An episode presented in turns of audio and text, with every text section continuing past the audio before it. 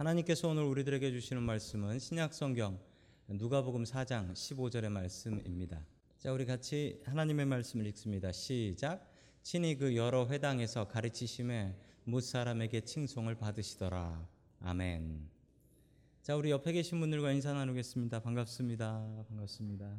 예, 반갑습니다. 인사해 주시죠.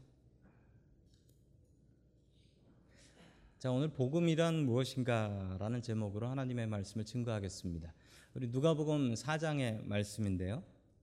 아, 첫 번째 주시는 말씀은 복음이란 무엇인가? 여러분 복음을 여러분들이 많이 들어보십니다. 교회에서는 이제 복음이라는 말을 많이 사용하죠. 여러분 복음이라는 말의 뜻은 뭡니까? 영어로는 good news라고 하죠. good news. 그래서 좋은 소식, 기쁜 소식이다. 아, 좋은 소식을 들었을 때 아이고 그거 참 복음이네라고 이야기를 하죠. 기쁜 소식이 복음입니다. 자, 헬라어 그리스 말로는 이 복음을 어, 유앙겔리온이라고 합니다. 이것도 역시 기쁜 소식이라는 뜻이죠. 그 복음이란 도대체 무엇일까요? 누구에게 무엇이 기쁜 것이 복음일까요? 오늘 하나님의 말씀을 통해서 이 복음이 무엇인가, 예수님께서 사용하신 복음은 무엇인가, 우리 같이 살펴보길 원합니다. 예수님께서 여러분들도 아시는 것처럼 40일 동안 금식 기도를 하셨고 그리고 사탄의 시험을 해서 승리하셨습니다. 그리고 성령 충만하셨다라는 소문이 이 갈릴리와 각 지방에 퍼져 나갔습니다.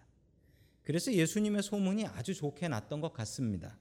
그러자 예수님께서는 갈릴리를 돌아서 이 나사렛, 자기 고향인 나사렛까지 오시게 되신 것입니다.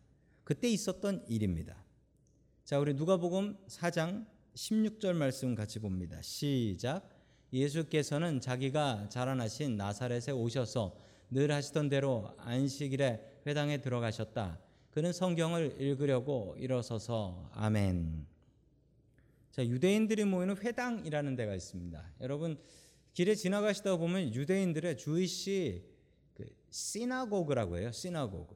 시나고그가 뭐냐면 회당이라는 곳이죠. 회당은 템플, 성전하고는 다릅니다. 자, 이 회당에서는 사람들이 모여서 유대인들이 모여서 예배를 드리는 곳이죠. 근데 여기서는 이제 랍비들이 설교를 합니다. 근데 거기에 담당하는 랍비가 있는 경우도 있고 없는 경우도 많아서 그 회당에는 가장 높은 사람이 여러분들도 아시는 회당장 들어보셨죠? 그 야이로라는 딸을 갖고 회당장 야이로의 딸 그래서 나왔던 그 야이로 회당장 회당장이 이 설교할 사람을 정하는데 지나가는 랍비, 레바이들이 있으면은 그 레바이한테 설교를 해달라고 부탁을 하는 겁니다. 자, 예수님께서 갈릴리에서 무척 인기가 있으시고 또 능력 있는 분이시다라는 소문이 났습니다. 그러니 이 나사렛에서 나사렛 회당에서 예수님에게 당연히 말씀을 좀 전해달라라고 부탁을 했던 것이죠. 사람들은 기대하는 마음이 반이었고 또 의심하는 마음도 반이었습니다. 저 아는 사람인데 저거 요셉네 집 아들인데 뭐 대단하다고 하는데 한번 가서 들어보자. 이 마음으로 나왔던 것입니다. 자, 누가복음 4장 18절 말씀 같이 봅니다. 시작. 주님의 영이 내게 내리셨다. 주님께서 내게 기름을 부으셔서 가난한 사람에게 기쁜 소식을 전하게 하셨다. 주님께서 나를 보내셔서 포로된 사람들에게 해방을 선포하고 눈먼 사람들에게 눈뜸을 선포하고 억눌린 사람들을 풀어주고 아멘. 자, 이 복음 기쁜 소식이 누구에게 갔다라고 합니까? 오늘 성경 말씀에 보면 가난한 사람에게 기쁜 소식을 전하고요. 또 어떤 사람이다 합니까? 포로된 자, 그리고 눈먼 사람, 그리고 억눌린 사람. 자, 이런 사람들에게 복음이 전파된다라고 했습니다. 여러분, 이 사람들의 공통점이 뭔가요? 뭔가 억눌린, 억눌린 사람들이죠. 가난하고 돈 없고. 이런 사람들에게 하나님의 기쁜 복음이 전해진다라는 말씀입니다. 자, 계속해서 우리 19절 말씀을 같이 보겠습니다. 19절입니다. 시작. 주님의 은혜를 선포하게 하셨다. 아멘. 가난하고 돈 없는 사람들에게 기쁜 소식이 전해진다라고 하니까 이 나사렛 사람들은 기뻐했습니다. 왜 기뻐했냐고요? 나사렛이라는 곳 그리고 가, 갈릴리라는 곳이 이 억눌린 사람들 가난하고 돈 없는 사람들의 땅이었기 때문에 그렇습니다. 여러분이 갈릴리라는 말이 있습니다. 갈릴리라는 말의 뜻은 돈 없고 힘 없는 사람들이라는 뜻입니다. 돈 없고 힘 없는 사람들. 왜 그러냐면 이 갈릴리라는 곳을 보시면요. 갈릴리는 아주 풍요로운 땅입니다. 갈릴리가 아주 풍요로운 땅이어서 이 이스라엘이 지형이 아주 다양해요. 사막도 있고 숲도 있고 평야도 있고 다양해요. 갈릴리는 농사가 아주 잘 지어지는 푸르른 지역입니다. 근데 반대로 예루살렘 뭐 요즘 그 트럼프 대통령 때문에 예루살렘이 참 문제가 많아졌지요. 그 예루살렘은 농사짓기 아주 힘든 곳입니다. 산이고 물이 별로 없어요. 근데 여러분 생각해 보십시오. 예루살렘이 수도고 예루살렘이 캐피탈시리고 거기에 힘 있는 사람들이 있는데 그 사람들이 세금을 걷어서 먹고 살겠지요? 누구 세금을 걷을까요? 갈릴리 사람들 걸 걷는 거예요. 갈릴리 사람들한테 세금을 걷는 거예요. 그럼 예루살렘 사람들이 먹고 사는 거죠. 그래서 갈릴리 사람들은 늘 불평이 있었습니다. 어떤 불평이 었냐면 우린 힘없고 돈 없어서 늘 빼앗긴다. 그래서 갈릴리 사람들은 말 안 듣고 반란 폭동을 자주 일으켰던 것이죠. 여러분 그런 사람들에게 주님의 은혜를 선포하게 하셨다라고 합니다. 주님의 은혜해 이걸 줄여서 뭐라고 하냐면 희년이라고 합니다. 여러분 희년 들어보셨죠? 희년이 뭐냐면 여러분 희년은 그 안식년이라는 게 있죠. 안식년. 사바티컬 이어라고 하는 안식년이 7년에 한 번 오잖아요. 그 7년에 한 번 오는 게 곱하기 7번 되면은 77에 예, 어렵죠? 49. 49년 지나고 그 다음에 그러니까 50년째 되는 해를 희년이라고 합니다. 근데 이 희년에는 어떤 일이 벌어지냐면 집마다 그리고 지파마다 땅을 주는데 그 땅과 집을 잘 보관하고 킵하고 있으면 좋은데 여러분 이게 그렇게 쉽지 않습니다. 예를 들어서 내 아내가 병에 들었어요. 내 아내가 병에 걸렸어요. 그래서 내 아내를 치료하기 위해서 어쩔 수 없이 땅을 팔아야 될 수 있어요. 그럼 뭐 아내를 죽일 수는 없잖아요. 아내 죽게 두고 난 땅을 킵할 거야. 이러면 안 되잖아요. 그래서 아내 병 때문에 땅을 판다든지. 아버지가 어느 날 죽었어요. 그러고 나니 농사 지을 사람이 없어. 그럼 어떡합니까? 땅 팔아서 살아야지.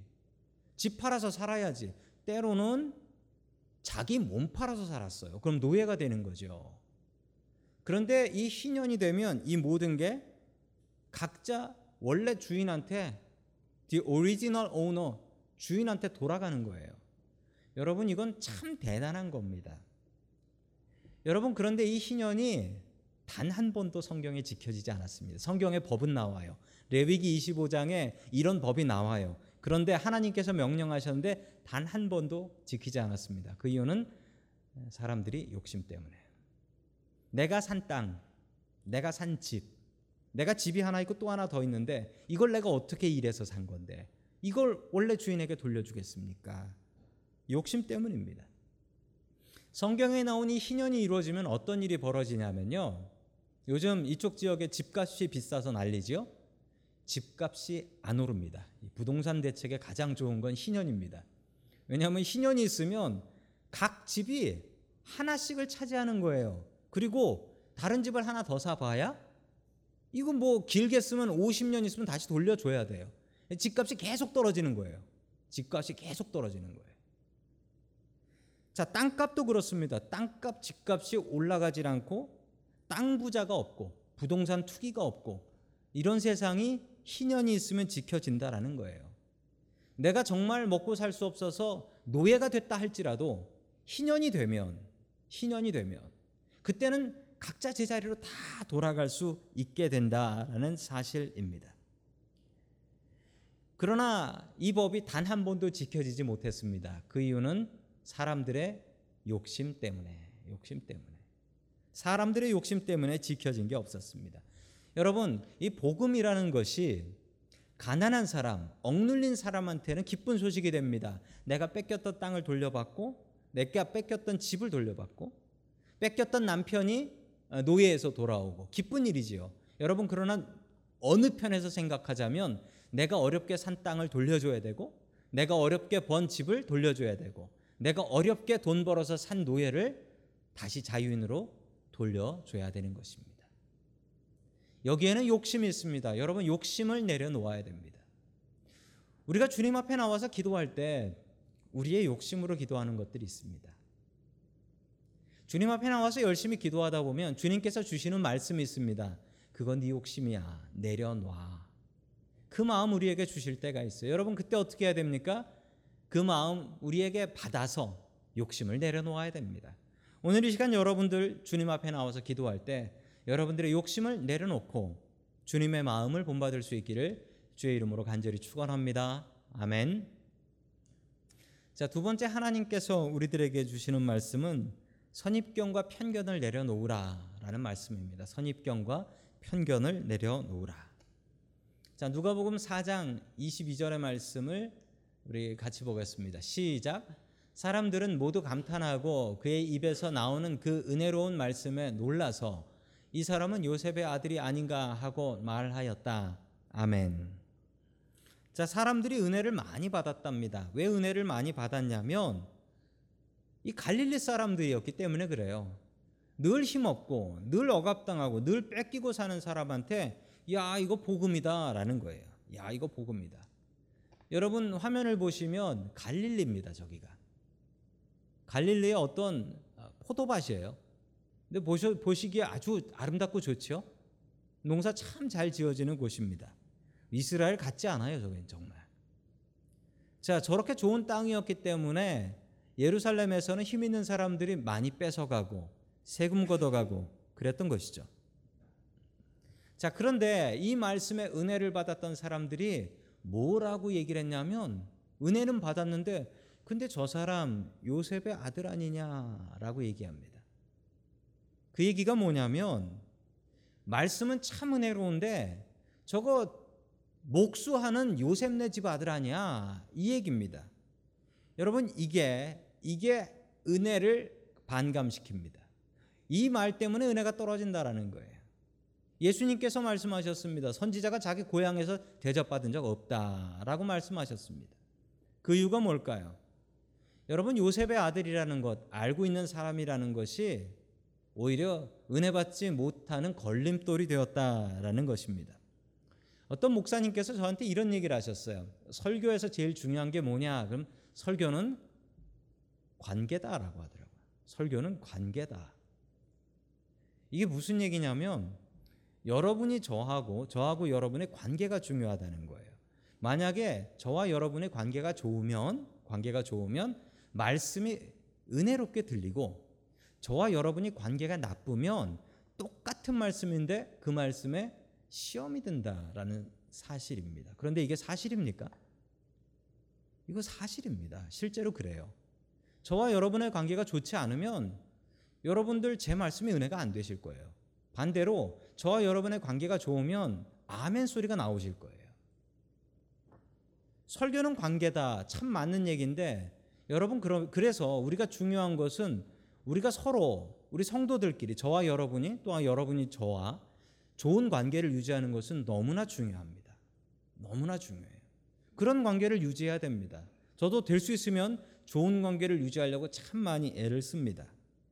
그런데 또한 우리가 은혜 받기 위해서 해야 될 일은 관계를 넘어서서 은혜 받을 수 있어야 그게 하나님의 말씀이에요. 제가 한국에서 부목사 할 때 담임 목사님한테 예, 무척 혼이 났었어요 처음에. 예, 그 담임 목사님식으로 안 하고 제식으로 한다고 그래서 혼이 났던 적이 있습니다. 근데 참 감사한 것은 그렇게 혼나고 나면 담임 목사님 설교할 때 귀에 잘 안 들어와야 되거든요. 근데 정말 저에게 말씀의 은혜가 있었는지 혼나고 설교를 들었는데 눈물 나더라고요. 은혜가 있더라고요. 여러분 관계를 넘어서는 은혜가 진정한 말씀의 은혜입니다. 여러분 우리 가운데 관계를 넘어서는 말씀의 은혜가 있기를 주님의 이름으로 축원합니다. 아멘. 또한 우리들 가운데 믿음의 바른 관계가 있기를 주님의 이름으로 간절히 축원합니다. 아멘. 자, 우리 마음속에 키우는 못된 개두 마리가 있답니다. 그 못된 개두 마리의 이름은 선입견과 편견이랍니다. 이게 있으면은 개가 된대요. 그래서 선입견과 편견 우리의 마음속에 있는 나쁜 두 마리의 개라고 합니다. 자, 그 개 때문에 어떻게 되는지 한번 보겠습니다. 우리 누가복음 4장 29절 봅니다. 시작. 그래서 그들은 들고 일어나 예수를 동네 밖으로 내쫓았다. 그들이 동네 산이 있음. 그들은 예수를 산 벼랑까지 끌고 가서 거기에서 밀쳐 떨어뜨리려고 하였다. 아멘. 자, 그 선입견과 편견 때문에 이 나사렛 사람들이 한 짓을 보십시오. 아, 예수님이 무슨 죄를 지었습니까? 예수님을 동네 밖으로 나가서 그 벼랑 끝에 가서 떨어뜨려 죽이려 했다. 우리 지난 주일날 설교 때 그 스테반을 동네 밖에 동네 밖에 구덩이에 던져서 죽이려고 했던 그것처럼 이 동네마다 쓰레기 버리고 그리고 사람 죽이는 데가 있었어요. 그래서 산 벼랑 끝에 가서 떨어뜨려 죽이려고 했다라는 것이죠. 은혜로운 말씀에 은혜 받고 요셉의 아들이라는 관계 때문에 시험 들어서 예수님을 죽이려고 했다. 여러분 우리에겐 선입견과 편견이 있습니다. 우리가 설교를 들을 때 말씀을 보면서 아 이 본문 이거면 이런 설교 나오겠네. 선입견과 편견이 있습니다. 그래서 은혜 못 받아요. 그래서 은혜 못 받아요. 여러분 선입견과 편견을 내려놓고 주님의 말씀과 주님의 은혜를 받을 수 있는 저와 여러분들이 될 수 있기를 주님의 이름으로 간절히 축원합니다. 아멘.